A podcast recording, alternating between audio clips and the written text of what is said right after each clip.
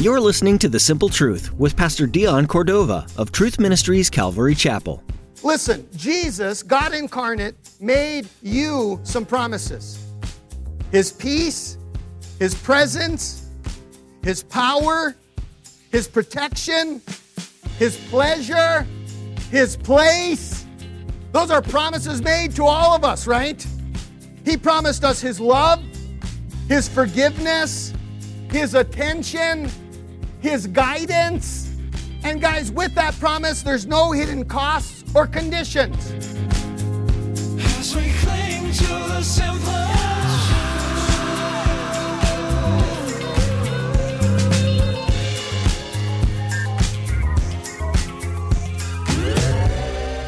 We often make promises to others. We end up committing to people even though we're not really up for the task. Because we're all flawed, we all fail to keep our promises from time to time. But did you know that there's someone who always follows through on his commitments?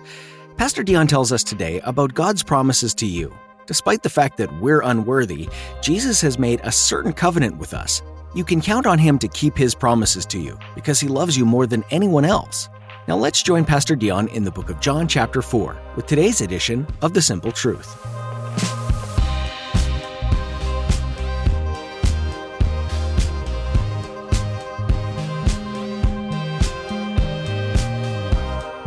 People had been talking about this miracle worker. They said he turned water into wine in Cana a few weeks ago. And here's the thing he is back in Cana. We just heard that he got back to Cana from Jerusalem. So somebody told the nobleman about Jesus. And at that point, the nobleman, at the end of his rope, had a thought.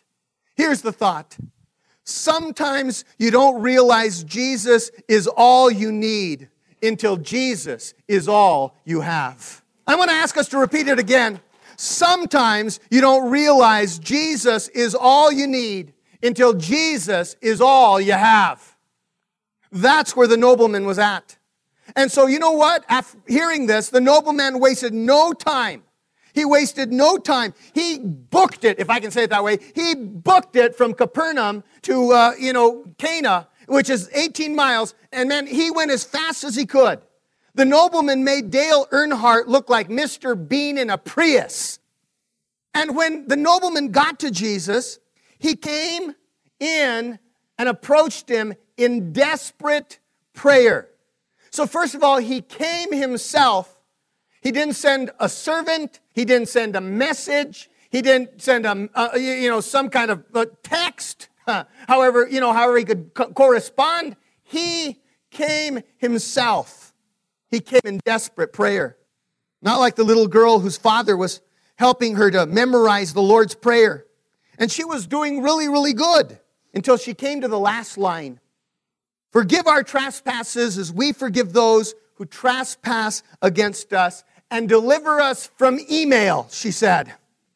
No, the nobleman didn't use email, text, messenger, Snapchat, or Twitter. The nobleman showed up himself. He put away his pride and his reputation, and he came and he begged Jesus to heal his son. And in fact, the word son in the passage in Greek is a cariño, a word of endearment, he calls his son. He doesn't just say, Come and heal my son. He said something like, Come and heal my Padawan. Come and heal my Hito. Come and heal my little prince. Please, I'm begging you to come and heal. So here's this nobleman who's all that and has been all that his whole, his whole career. But there's something that he can't do. And he hears about Jesus. He grabs his horse, he rides as fast as he can, he gets up there, and he knocks. He's wanting to know, hey, listen, where's this Jesus? I need to find him. I need to know where he's at. And you all know that, you know, in small towns, the Wi Fi is slow, but the gossip is fast. You know that, right? When that nobleman arrived there in Cana, everyone knew it. Everyone was, you know, and it's a small town, but everyone knew it. And so he came and he asked, where, where, where are they? Where, and, and so they, they pointed him in the right direction, and he went over there and he fell on his face before Jesus. He didn't know it, but you know, there's a promise for those who humble themselves before God, before Christ. In James chapter 4 and verse 6, here's what it says God resists the proud, but he gives grace to the humble. And then in verse 8 of James 4, it says this read it out loud with me. Draw near to God, and he will draw near to you. Yeah, what a promise, right? The nobleman didn't know it. He's about to find it out. So, guys, listen that marriage that's dying, that relationship that's sick, that situation that, you know, you're hopeless and helpless to change, there's a miracle worker that can do the impossible available. But you have to draw near. You have to lay your pride down and ask and keep on asking for help, for healing, and for hope. You have to do it. Now, with the nobleman busted and broken there at Jesus' feet, at that point, Jesus gave a faith challenge. Let's read the next verse. Verse 48, here's what it says. Then Jesus said to him, the nobleman came all busted and broken at Jesus' feet, humble, open, Lord, please, I, you know, come and heal my son. And Jesus said, unless you you people see signs and wonders, you will by no means believe. The nobleman said to him, Sir, come down before my child dies. And Jesus said to him, let's read it out loud, Go your way, your son lives. So the man believed the word that Jesus spoke to him and went his way. Catch it? So the nobleman comes over to where Jesus is at in Cana. He's asking around, telling tell me, where, where can you tell me, where's this Jesus that turned water into wine? Oh, they had all been there, to, they had uh, gone to the wedding. They knew who Jesus was. They pointed him to Nathanael's house. The nobleman is laying out in front of Jesus, pleading and begging, Come and heal my son. And guys, then Jesus says, Unless you people see signs and wonders, you won't believe. You know, at first, when you read that, it kind of sounded like Jesus was resisting helping this nobleman, right? Unless you guys see signs and wonders, you don't believe. I mean, those words actually are about as easy to swallow as a chicken bone. What? But listen, Jesus wasn't directing that comment to the nobleman. He was directing it to the crowd from Cana that had gathered to see what magic trick Jesus would do this time. You see, they had all been there to water into wine. They all knew about that. And now they're, uh, a nobleman's son is sick. And so they're all standing out there. They've all, you know, led the guy, you know, to Jesus. And they're all standing out there. And Jesus comes out and tells them, hey, listen, you know, you know the facts. And still you don't believe that I am who I say I am. See, not one of them had brought their problems, their panics, or their pains to Jesus. Who knows how many days he had been there in Cana, and none of them believed that he was truly a miracle worker, that he truly was the Savior, the Messiah. And so now Jesus is looking out at the crowd as this nobleman's in front of him, and he says, You guys, you know, you've seen the miracles. He begins to contrast them with the nobleman. You don't believe unless you'll see more miracles. This man is here based on someone's word. He didn't see anything. All he did was hear something. You guys saw it and don't believe. This guy didn't, he just heard it, took someone's word, and shows up believing that I'm the Messiah. You guys get that now? Well, while Jesus is telling them, you know, talking to the crowd, unless you guys see more signs and miracles, you don't believe. Well, the nobleman interrupts him. The nobleman pleaded, Jesus, can you give this life lesson another time to them because my son is dying? It sounds hilarious, but that's how impatient we'd all react the same way, right? Jesus is, you know, using this as a, as a teaching moment for the crowd. And the guy's like, you know, Jesus, could you finish, could you wrap this up? Because my, my son is dying. He's pleading with him. Can you come and help my Padawan, Jesus, please? But instead of giving the nobleman his person, Jesus gave him this. Everybody said out loud, what? Jesus, instead of saying, okay, take me to him, he doesn't. All right? Jesus says, go your way, your son is healed. It's a promise. I'm not going to go with you. It's a promise. In other words, what Jesus was telling him, go your way, your son lives. He's saying, stand on the promise. We've heard it said this way walk by faith and not by sight. Say it again walk by faith and not by sight. And walking by faith is not believing or jumping into some chasm of the unseen. No, no, no. He's saying walk or jump or trust in the promise that I've made you. All right? Walk in that. Your son, go your way, your son lives. Walk in that promise. You guys got it?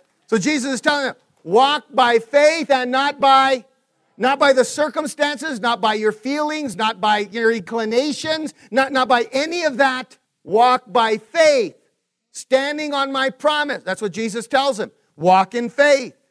I'm not giving you my person, I'm giving you my promise. So walk in it. Walk the path, even if you haven't seen the proof. Kind of like the Old Testament story of Naaman. Naaman was a Syrian general. Syria was one of Israel's mortal enemies. Naaman was a general in that Syrian army. This Naaman had contracted leprosy. It was uh, an incurable flesh eating disease. And the flesh around Naaman's fingers and toes and nose and ears had started rotting already. He was beginning to get deformed as the flesh just falls off. All right, he's beginning to be a hideous sight, and then it's very contagious. So you can imagine the social distancing that's going on at his house, and the disconnect, and the heartbreak that is breaking up his family. I mean, he's a general, but he's still a family man. And so here's the situation. One of his house slaves, who happened to be a Jewish girl, told him that the one true and living God in Israel could heal him of his leprosy. And if he wanted that, he would have to go talk to God's prophet Elijah in Israel. So in desperation, Naaman gathered his imperial guard and traveled to Israel, and he paid Elijah a visit. Elijah, when he found out that Naaman was there, Elijah gave him a word, a word from the Lord. The word from the Lord is, go jump in the lake, Naaman. No, no, no, literally. God is saying, Naaman, if you want to be healed of your leprosy, you need to go down to the Jordan River and you need to immerse yourself seven times in the water. That's what you got to do. That's God's promise. Go, he'll heal you of your leprosy if you dip seven times. Now you got to walk in the promise. Well, Naaman was irate. I'm not jumping in that ugly river. When pigs fly, I'll go. Naaman, see, expected Elijah to come out and chant some mantras and wave his hands over him, maybe even blow on him. You know, he expected Elijah to do something charismatic or mystical.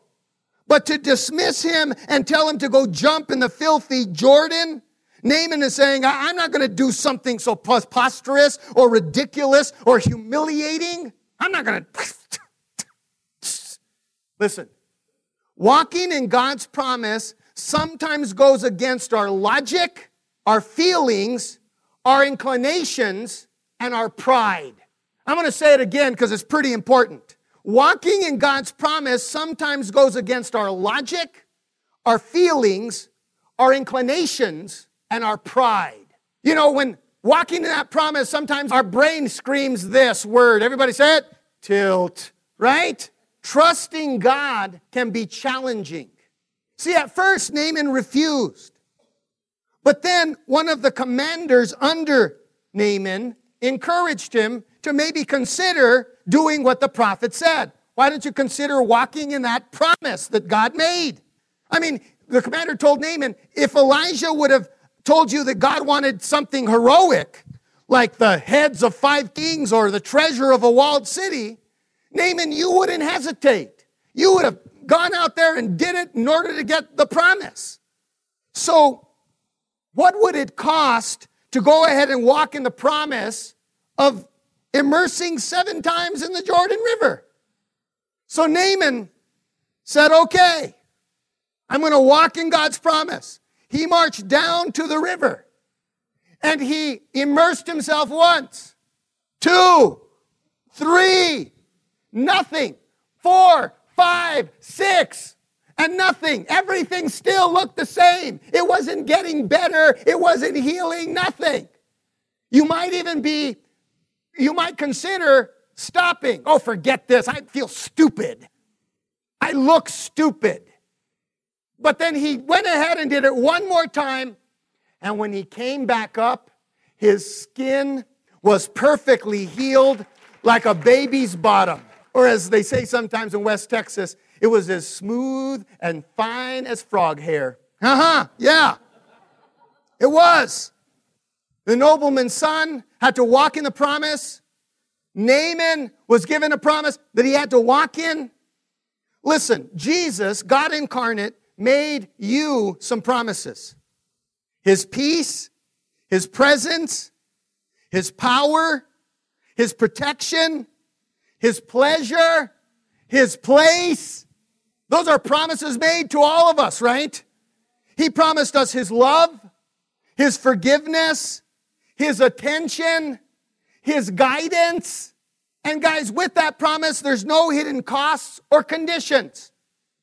In fact, like Second Corinthians 1:20 says, all his promises are yes and amen. Does God want to protect you?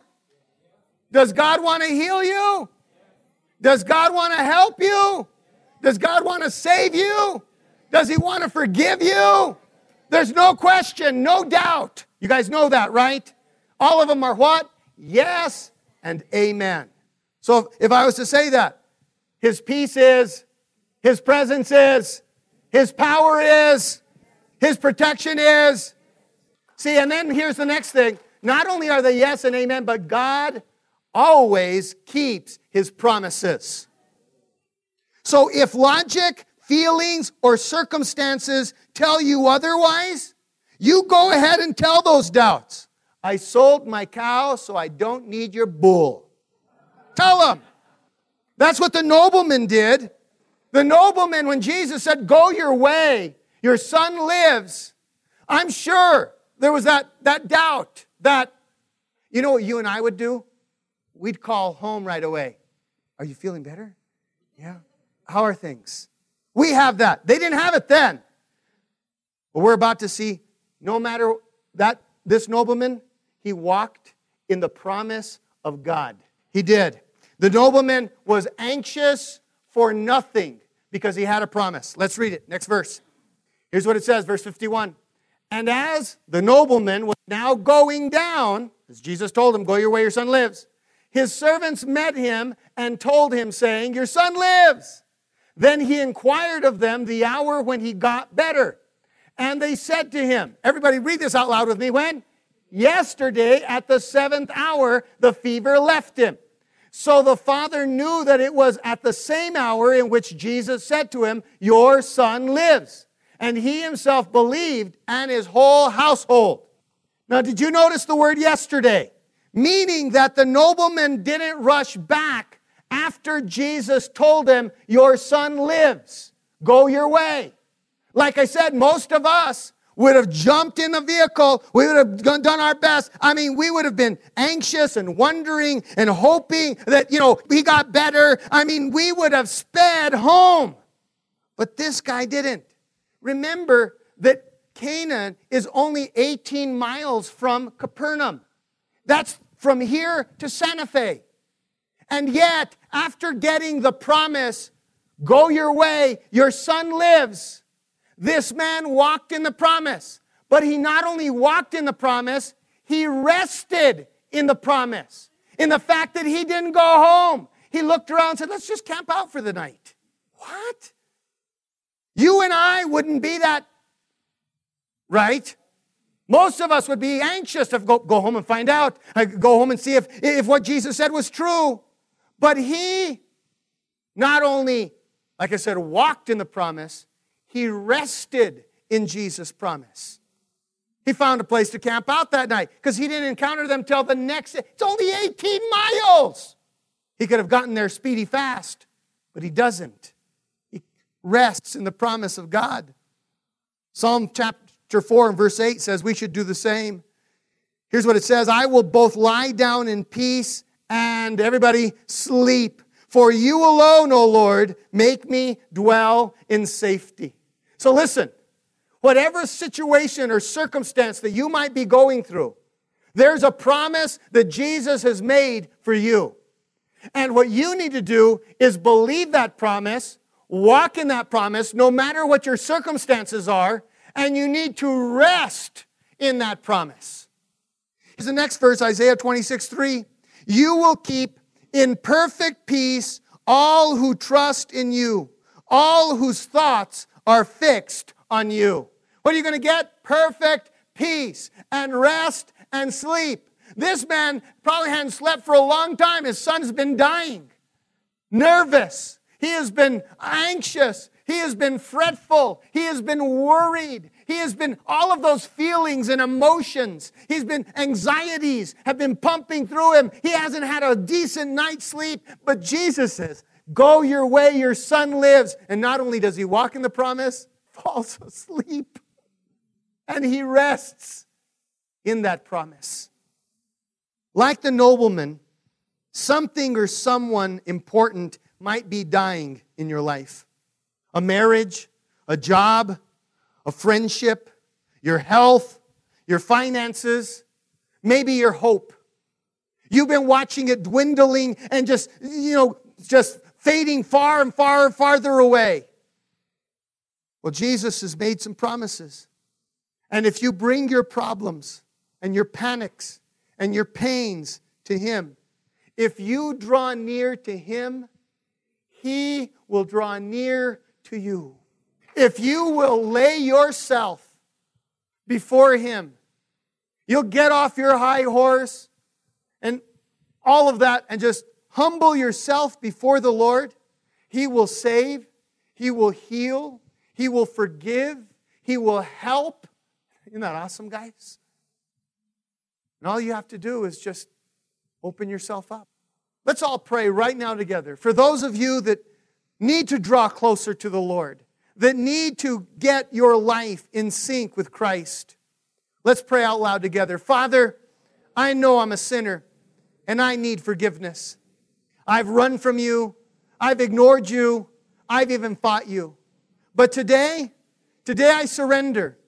I repent for my sin and I lay myself down before you. I bring my pains, my problems, my sins, and I ask that you forgive me and cleanse me and change me. I'm yours. In Jesus' name, amen.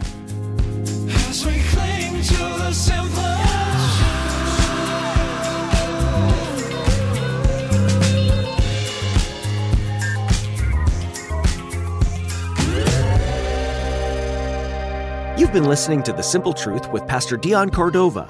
We're so glad that you're here today. Pastor Dion has been getting up close and personal with this series entitled Encounters with Jesus. Can you imagine living during the days that Jesus walked the earth? Picture even being a part of his entourage, traveling around the area, witnessing his miraculous acts. Even more important than that would be observing the way that he treated people, interacting with the outcasts and the sick, embracing them, and loving them for who they were.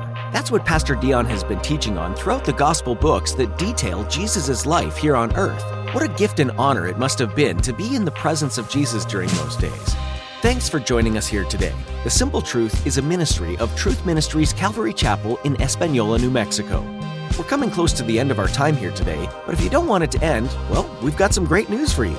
Are you ready for it? We've got more eye opening messages stored up for you. Just head over to tmcalvary.com to find them. At tmcalvary.com, you'll find a link to our YouTube archive with hundreds of messages from Pastor Dion. You can also go to the Media tab to find more messages from this series. Once again, that website is tmcalvary.com to access those encouraging and helpful resources.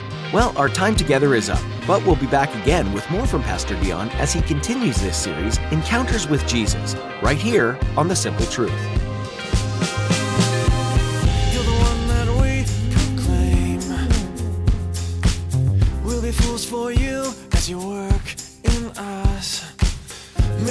Show in the deeds we sow. Let us join our hands, and together we stand.